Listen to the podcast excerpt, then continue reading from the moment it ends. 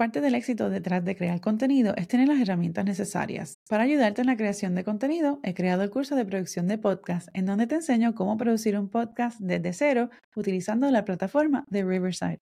Aprende cómo desarrollar el concepto de tu podcast, cómo grabar y editar dentro de la plataforma para así publicar tu podcast y reutilizar el contenido para promover tus episodios en las redes sociales. El curso de producción de podcast está disponible en skillshare.com o también puedes visitar el enlace disponible en las notas del episodio. Y ahora continuamos con el episodio de hoy. ¿Deberías seguir publicando contenido durante las fiestas navideñas o cuando te vas de vacaciones? La respuesta a esta pregunta no es definitiva, ya que depende de muchos, muchos factores. A lo largo del año yo suelo tomar descansos en mi trabajo. A veces son fines de semana largos, otras veces son vacaciones más prolongadas en las que deseo genuinamente desconectarme por completo.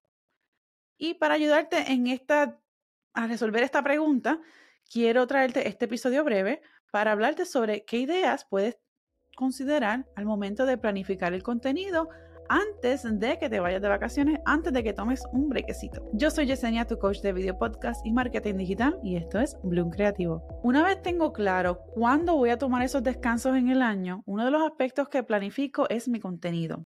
Esto quiere decir mi podcast, mis correos electrónicos y mis redes sociales. Como persona bastante organizada, pero a la misma vez creativa, tengo mi lado tipo A, en donde me encanta organizarlo todo, todo, todo en su spreadsheet y con mucha antelación. Esto resulta bastante favorecedor, pero a la misma vez puede ser eh, una hoja de doble filo porque termino entonces sintiéndome con más estrés porque quiero planificar cosas mucho, con mucha, mucha antelación. Y resulta que la, el objetivo principal de todo esto es planificar basado en lo que son las prioridades. Las prioridades de verdad, lo que de verdad necesita tener, necesita hacerse, necesita estar listo y aquello que no es necesario, déjalo, déjalo para después. Si deseas tomarte un descanso durante las navidades, lo cual te lo recomiendo, o durante unas vacaciones del año, y no estás seguro de qué tipo de contenido puedes compartir o cuánto compartir, aquí te presento algunas ideas. Una de las cosas que puedes hacer es crear contenido a base del resumen del año. Puedes hacer un repaso de los mejores consejos que puedan ser viables en el año nuevo. Esto es una excelente oportunidad e idea para entonces tú poder crear contenido evergreen. ¿Qué es contenido evergreen? Contenido que no pasa de moda, que no depende de una tendencia, de un nuevo update, de algo nuevo que salió en el mercado. Es contenido que no pasa de moda y que es esencial y base para tu industria. Lo segundo es que puedes crear contenido temático. Aprovecha la temporada navideña para compartir contenido relacionado con la época y a su vez cómo se puede relacionar con tu industria. O sea, no es crear contenido de las navidades por crear contenido de las navidades es ser bien intencional en crear contenido que se relacione, que sea relevante a la, época, pero relevante con tu, a tu audiencia en relación al contenido y a la industria en la que tú estás. Lo otro que puedes hacer es crear mensajes o compartir mensajes de agradecimiento. Yo creo que esto es algo que debes de hacer constantemente porque eh, a la hora de la verdad hay muchísimas personas en, las redes, hay muchísimos creadores de contenido. El hecho de que te estén siguiendo significa mucho, tiene mucho peso y tiene mucho valor, así que agradeceles constantemente de, ser parte de tu comunidad.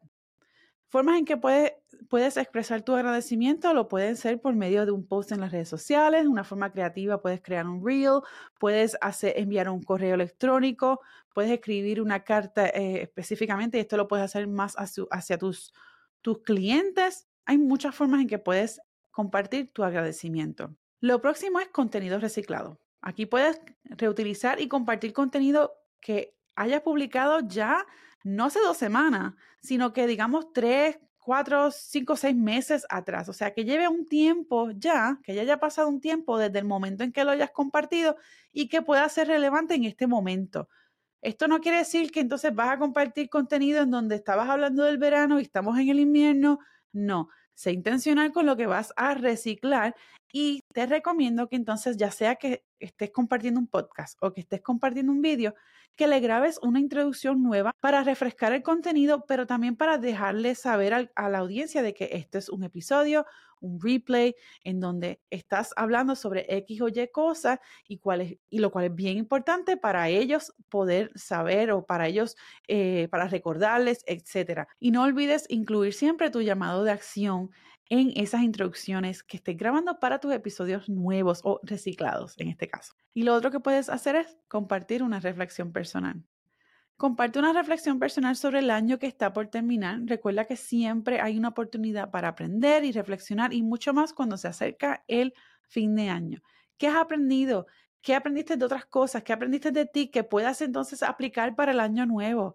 Este año, una de las cosas que yo he aprendido es que tengo que priorizar mi salud porque me enfermé demasiado. No me gusta enfermarme, a nadie le gusta, pero me enfermé demasiado y eso pues me afectó mucho en cómo yo podía eh, estar en mi trabajo haciendo lo que me encanta, en la energía que, física sobre todo y mental que tenía eh, luego de haber, como quien dice, recuperar, luego de haberme recuperado, entre comillas, porque a veces uno se tarda un poquito más.